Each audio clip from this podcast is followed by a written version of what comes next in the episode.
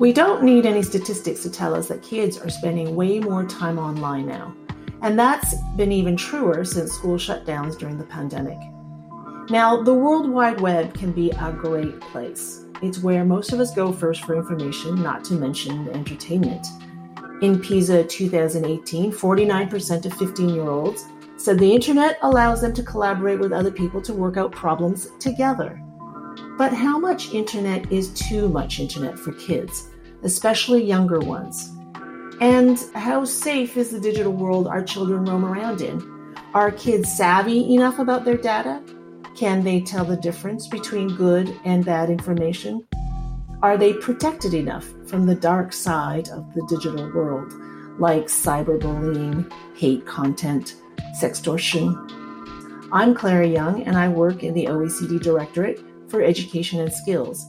To talk us through these issues, I'm happy to have today Elizabeth Milovidov, who's an expert on digital parenting and children's digital rights at the Council of Europe and my colleague Tracy Burns, Senior Analyst at the OECD Directorate for Education and Skills. Both of them consulted on the OECD's newly adopted Recommendation on Children in the Digital Environment. It sets out the principles of a safe digital environment for children and broad policy recommendations on how best to achieve this. So, hello, Elizabeth. Hello, Tracy. Hello, it's a pleasure. Hello. So happy to be here. Uh, now, Tracy, very quickly, uh, how much time, just to get a lay of the land, how much time roughly are kids spending on the internet now? Well, it really depends on their age, to be honest, and it depends how you count the internet. But just to give you two examples, if you're looking at very young children, sort of three to four year olds, looking at TV, which is actually the internet in many cases, on average, 98% watch TV for 13 hours a week. Slightly older kids, if you look at the 15 year olds taking the PISA test, it's on average across the OECD 35 hours a week online. Elizabeth, you were going to say something about that? Yes, I just wanted to add to Tracy's response in that we have also seen that children have a digital footprint and identity at earlier ages because of parents and grandparents and families sharing ultrasounds and images. There was a recent study done by the Parent Zone that was saying how right before a child is at the age of five years old, I believe, images have been shared more than 1,500 times on internet. So I think that that's something that we should consider just a child's physical presence when they are engaging in screens, but also their digital presence. That's something um, I had not even thought of. That's an interesting point to bring up.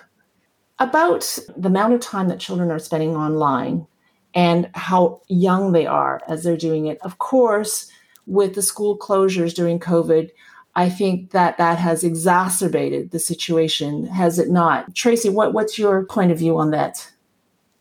Yes, I mean it's quite obvious that that kids are spending more time online and they have been doing so s- since the start of the pandemic in many cases, particularly when they were unable to go outside or they were locked inside their houses as part of lockdown measures.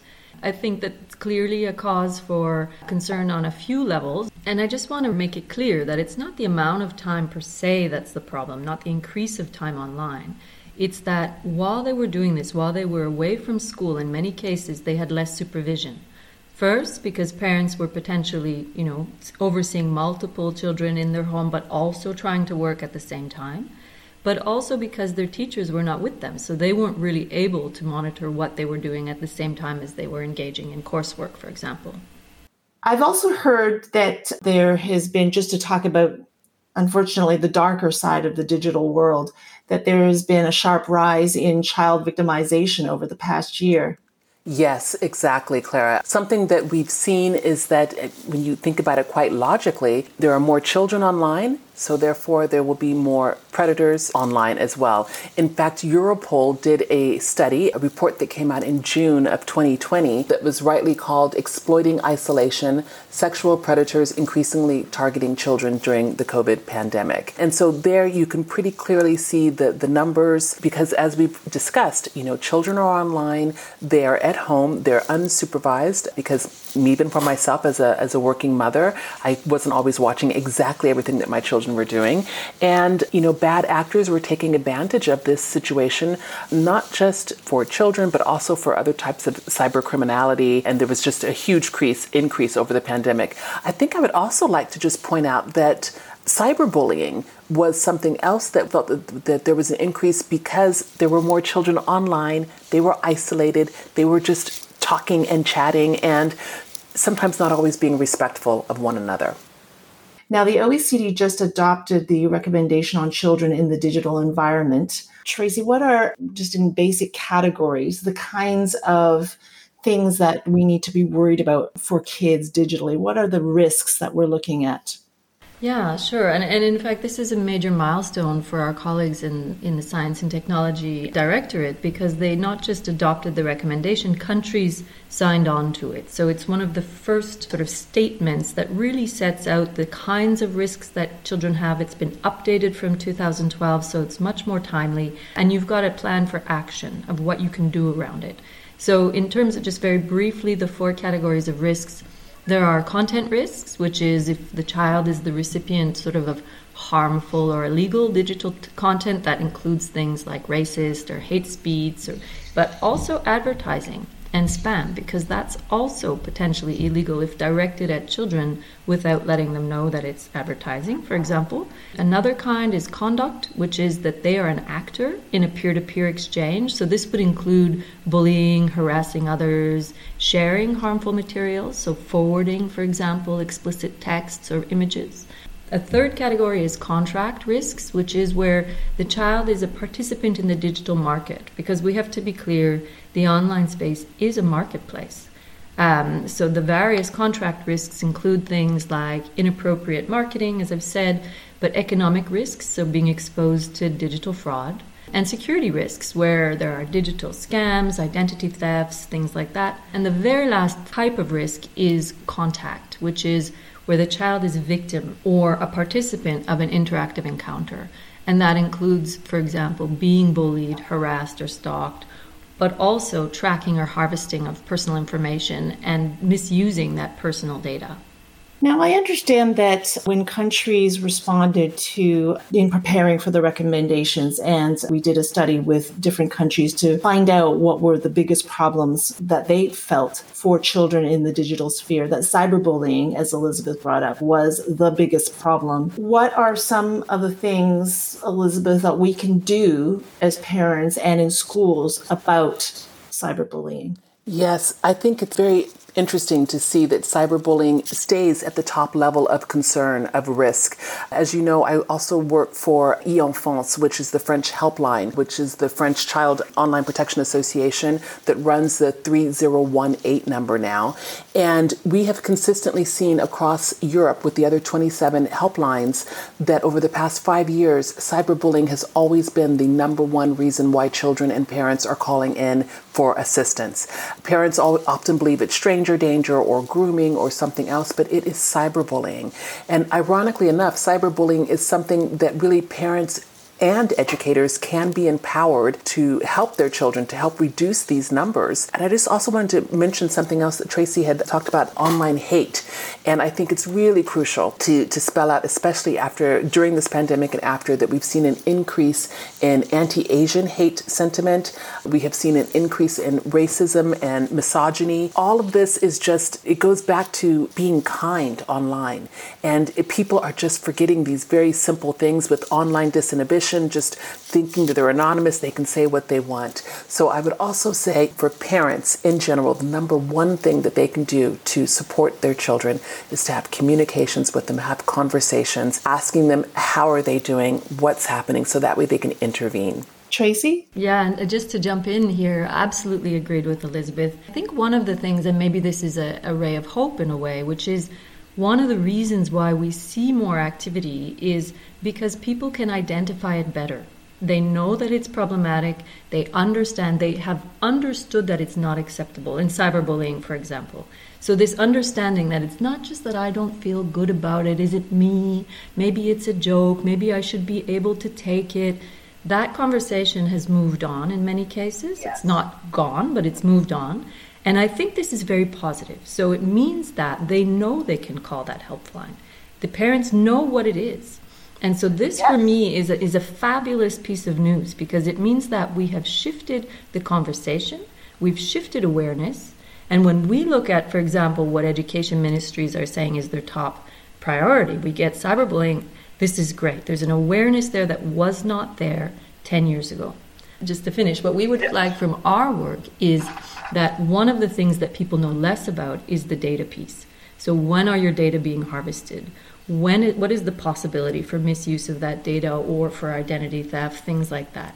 And so, part of that is unpacking that and understanding when it's a problem and what the risks are, but also raising awareness because once people are more aware of it and can spot it, we'll also see those numbers rising as well because part of it is just how much is reported, and that requires awareness as well.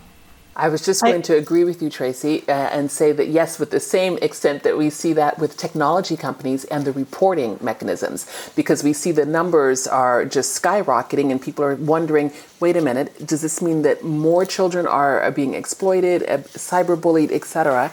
Or is that technology has technology become more efficient in detecting? So i mean there are arguments on both sides but i agree with the, the awareness piece that tracy is saying and and i really do think that we need to keep that hope out there about what we're doing in the digital environment. I'm always wary when we talk about risk and when we lead a conversation with risk because i think that there are so many more opportunities. I think you can also talk about digital skills that children and parents and mm-hmm. teachers are starting to pick up. And if there is one digital skill that's being taught at school, it's that children are starting to understand that there could be consequences if their information is publicly made available online. Do you feel that that kids are aware of the possible consequences of having their information online? Is that sinking in? I think it depends. I'm going to jump in before Tracy does. But I do think that they are more aware, especially when I speak with children and, and do workshops with them. They are more aware, but ironically enough, Clara, they also seem like they don't care. They feel like there's not too much that they can do about it anyway, and that if they want to use this service, they have to click and go on, which I find an interesting sort of conflict because they, they understand about their data, about keeping things private, about not posting in their school uniform or something like that. But by the same token, they don't always agree, but they have to accept some of the, the terms that are out there anyway. Tracy? Well, so a lot of this depends on the age of the child, right? So very young children have a different understanding of privacy and a different understanding of how and how you navigate the digital space. If you're looking at sort of tweens and adolescents. It's true, I mean, absolutely what Elizabeth said, but some of those decisions are decisions they're making themselves. This is really interesting work by Sonia Livingstone and her colleagues around what children, not just what they understand about risks as we define them, but how they define risks, because it's their own digital life as well. And so, if they're making a calculation to share something about themselves to access a surface, it may not be uh, a, sort of in a a victim mode. It may be in a I've made this decision, and in fact, I've created an avatar with three different fake names, and I use those different personalities in different ways. One of the questions, I guess, for us really is when we're thinking about this, is how we define whose privacy and who gets to set the limits for themselves, and for not for very young children, obviously, that much higher, stronger role for parents and caretakers, but for adolescents, there's also an open conversation around can they also on their own terms decide what they want to reveal? And perhaps you know there are levels as, as elizabeth said they might be more willing to share some of their data but it's a calculated willingness. For me that's a that's a question around who gets to decide. Just a little bit more on the on this data problem. Could you give us a quick run through of all the different ways that data on children or actually just on everybody can be collected. I mean, there is the data that we give out, knowing that we are doing it, but there's other things too. Yeah, I would just I would just mention, you know, briefly just this whole concept of, of profiling, right? And our data and what it's used for. So, you know, that's why we even had the general data protection regulation. It's to protect us from, you know, all of our personal data being collected, whether it is to identify our, our you know, our health, our, our personal situation, our work, our interest, our, our reliability, our location. I think that we, a lot of people don't realize what they're giving away. So, for example, I, I run a Facebook community, and sometimes if I'm trying to talk more to parents, you know, I can easily click a few things in my Facebook settings to push out a message to parents of a certain age in a certain area who are interested in internet safety or digital citizenship or what have you. Now, how am I able to do that? It's because Facebook has collected the data on those parents. It's the same thing with our children, um, even with things like uh, watching YouTube and the algorithms that are being um, uh, detected to push out the next show on YouTube, on Netflix, on any of these things. It's collecting our interest in order to better serve us, for sure, to provide more things that we would like. But sometimes that can be a, a disservice, especially when children, when people, adult users as well, when they just don't understand how much of their data is being profiled and harvested. And I think the, the amount of data that we will be producing, and especially children, will become even more intense with Internet of Things, AI being embedded in toys, games. So it's really something that we need to deal with. There's a really interesting set of research uh, done by an Estonian researcher in, in one of our books looking at the datafication of childhood, but also the datafication of parenting and sort of arguing that you know parents are under a lot of pressure to sort of be perfect parents in a way and so there's a whole market for that sort of selling the latest and best tool to observe to watch so that you can monitor all of which is datafied because they're all digital and so without necessarily making any explicit choices around you know, what is the digital footprint of my unborn child? Or do I really want to, you know, share the respiration rate of my baby in its crib with this large international company? There is, in fact, a huge transfer of what is quite intimate details. And a lot of it's driven, of course, by very well meaning parents who are simply trying to do the best they can. So it absolutely is a is it's a big conversation and it's much more far reaching than you know, what are we thinking when children sort of navigate the internet for a particular task? It's, as you said, more and more becoming integrated into all aspects of our lives. Yeah, if I could just jump in again, Clara. The example Tracy gave reminded me of I was in a conference a few years ago, justly so, talking about uh, the Internet of Things. And this was the first time that I was presented with connected diapers, right? The idea that you can have a sensor in the diaper that will detect the hydration rate of the diaper of your child, etc., and that it, you can then see it on your smartphone. Well, what was really interesting for me as a parent and as a lawyer is that I immediately put on my lawyer cap and said, what would happen if you had that data being collected and then parents wanted to divorce and they wanted to say you were neglectful in your child keeping responsibilities, you're not a good mother, you're not a good father, what have you. Or proof against the nanny, for example, why you want to fire your caregiver. And again, we, we just, we, we are going beyond the limits of what you know we're really thinking how da- our data can be used without you know as tracy said well-meaning having a good time. There's so many wonderful toys and adventures that are out there but we're not always thinking about privacy our data our sense of self and what we're putting out into the digital world. Have either of you come across good programs or initiatives that teach children about their data and what they should be aware of well, there's a lot of initiatives in education, at least if you're in formal education. Uh, very little in early childhood, I should just say very quickly. That's a huge gap. And more and more countries are understanding that that is a huge gap, and they must be a little bit more proactive in terms of sort of giving the staff the skills that they need to engage a little bit more with the digital world. Once you're in formal schooling, particularly for you know five, six, seven, and then 10, 11 year olds, there are a lot of programs where it can range from, you know, a not particularly compelling piece of paper that's sort of distributed by a teacher to there's initiatives where you've got experts from different firms or some of the big platforms have a social responsibility side where they send people to classrooms to talk to the kids and illustrate. Just say, you know, what's your names? Let me get online. I'm going to put your put your prog- projects together or your photos together that I can get from looking at you, and let me tell you what I can find out about you just from this information. And that's a really great, you know, hands on example of you might maybe just posted a photo of yourself in your school uniform by your street sign, but you've told somebody where you go to school, who you, your gender, you know, potentially, possibly, uh, and also where you live. So these are there are very small things and a lot of information, and, and that kind of hands-on intervention can actually be quite powerful in teaching kids, you know, what to look for, or at least to be very cautious because of this. You, you don't necessarily think twice before you do it. But there are a lot. I mean, there's really a lot of media literacy, more and more for teenagers and increasingly for younger kids. Yeah, and, and it's here that I'd, I'd, I'd, want to play devil's advocate a bit, just because I think that there's so much information, so many resources out there, and I think therein lies the problem is that because there's so much people are unsure of what to use what's the best and that is is difficult but i 100% agree that i mean I think Tracy and I, because we're in this area, we can say, oh, yeah, it's so simple to, you know, that intervention just to Google your name. You know, I tell parents all the time, I tell kids all the time, but I don't know how much they continue to do that, you know, after I've gone. But I also, with my work for the Council of Europe, for example, we've created a digital citizenship education handbook.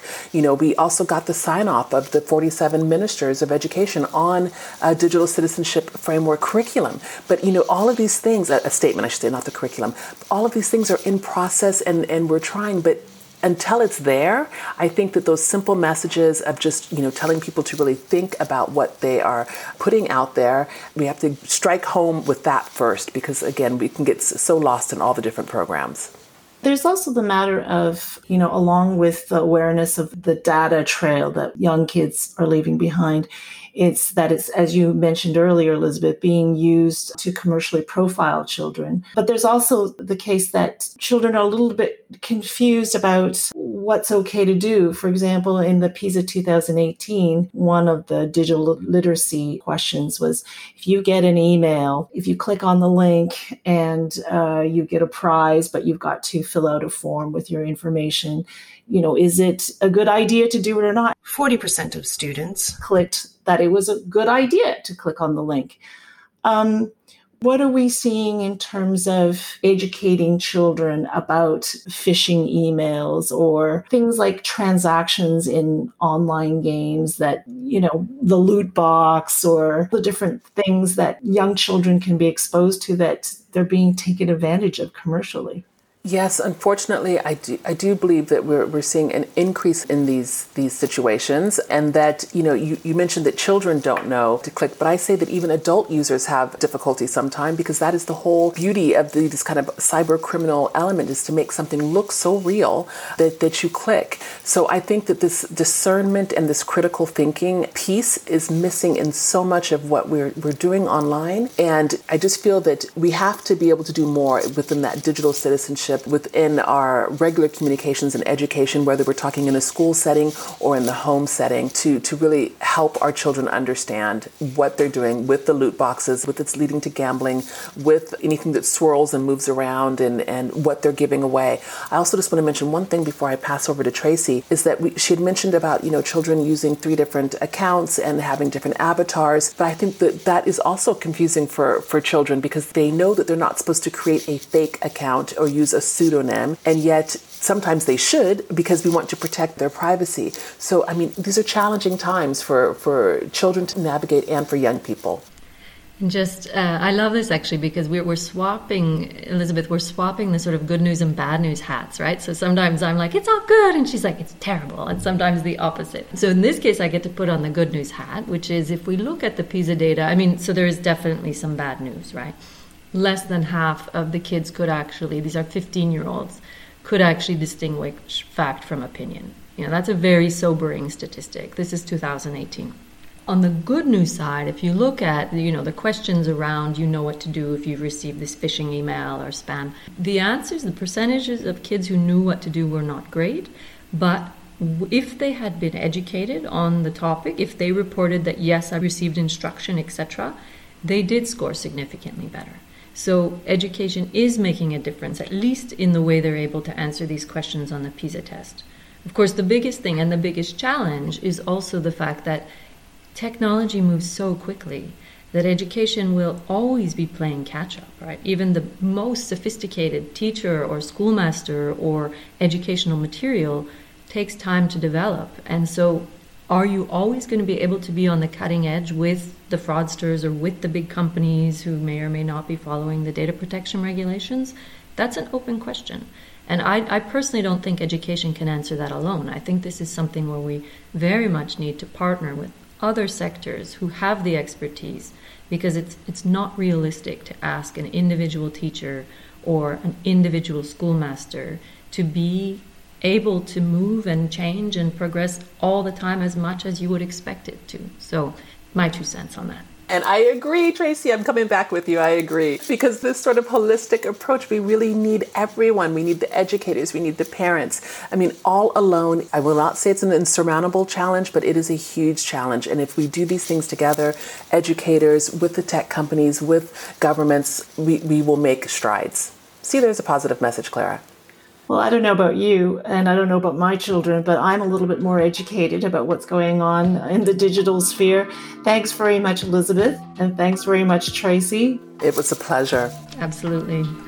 I'm Clara Young. To find out more about the OECD's work on education and skills, check out our Twitter page. Our handle is at OECD EDU Skills.